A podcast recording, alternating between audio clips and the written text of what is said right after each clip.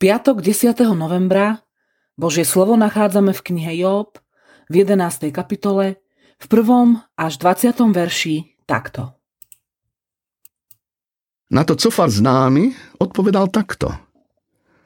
Ostane vari také množstvo slov bez odpovede? A zdá sa ten, čo má plno rečí obháj? Či tvoje bľabotanie umlčí mužov? Budeš sa posmievať a nikto ťa nezahariakne? Veď si povedal, moje učenie je rídze a v tvojich očiach som čistý. Kiež by Boh prehovoril, otvoril proti tebe ústa a porozprával ti tajomstvá múdrosti, lebo sú priveľmi zložité, aby si to pochopil. Veď teda, že Boh ti odpúšťa viac, ako sa previníš. Preskúmaš a zda Boha a či bez zvyšku vystihneš dokonalosť všemohúceho? Je vyššie ako nebesia. Čo teda chceš robiť? Je hlbšie ako podsvetie. Čo teda môžeš vedieť? Jej miera je dlhšia ako zem a širšia stia more. Ak sa priženie, dá ťa uväzniť a zvolá súd. K tomu v tom zabráni. Veď on vie, kto sú ničomníci. A keď vidí neprávosť, var jej nevenuje pozornosť? Tupec môže tak nadobudnúť ostrovtip, ako sa divému oslovi môže narodiť človek. Ak pripravíš svoje srdce a k nemu vystrieš svoje dlane, ak vzdiališ neprávosť od svojej ruky a v tvojom stane nebude prebývať bezprávie, potom pozdvihneš svoju nepoškvrnenú tvár, budeš pevným odliadkom z bronzu a nebudeš sa báť. Zabudneš totiž na trápenie. Spomenieš si na nejakú na vodu, ktorá odtiekla. Nad poludne bude život jasnejší, temnota bude ako ráno. Potom budeš dúfať, lebo je nádej. Rozhliadneš sa a uložíš sa v bezpečí. Natiahneš sa a nikto ťa nebude znepokojovať a mnohí si ťa budú chcieť získať. Bezbožní však stratia zrak, ich útočisko padne a ich nádejou je, že vydýchnu dušu.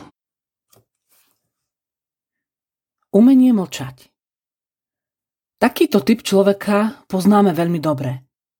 Človeka, ktorý má odpoveď na všetky otázky, pričom sa veľmi dobre vyzná v mnohých veciach, udalostiach, ako aj v druhých ľuďoch. S neskrývanou iróniou takéhoto človeka prezývame všade bol, všetko videl. No situácia sa tragicky dramatizuje, keď sa takýto postoj vyskytne v otázke utrpenia a cudzieho nešťastia. Tak, ako to bolo v prípade tretieho Jobovho priateľa Cofara. Ten v tom má pri pohľade na utrapeného Joba jasno. Job zhrešil a tu je výsledok. Má len to, čo si zaslúžil. Cofar mierí svojimi rečami o hriechu priamo do Jobovho srdca a strieľa presne. Na prvý pohľad sa môže zdať, že Cofar pozoruhodne dobre pozná dôvody Božieho konania. Lenže pravdou je, že jeho pokrytecké mudrovanie a odsúdenie vlastného priateľa pramenia z plitkej viery a vlastnej neistoty. Kiež by radšej mlčal. Kiež by bol radšej schopný zaplakať s plačúcim. No kiež by sme toho boli schopní aj my sami. A kiež by sme pri pohľade na ľudské utrpenie dokázali dať za každým prednosť obyčajnej ľudskosti a praktickej pomoci. Tak, ako to vidíme na príklade Ježiša Krista, ktorý sa dokázal radovať s radujúcimi ako i plakať s plačúcimi. Do ľudskej biedy a otrpenia prinášal novú nádej a vieru. A tak konaj dnes. Pri tebe i pri mne. Učme sa konať podobne s modlitbou na perách. Daj mi, Pane, silu mlčať, keď treba, a pomôž mi nezostať ticho, keď hovoriť mám. Dnešné zamyslenie pripravila Tatiana Beňuchová. Modlíme sa aj za cirkevný zbor Závažná poruba.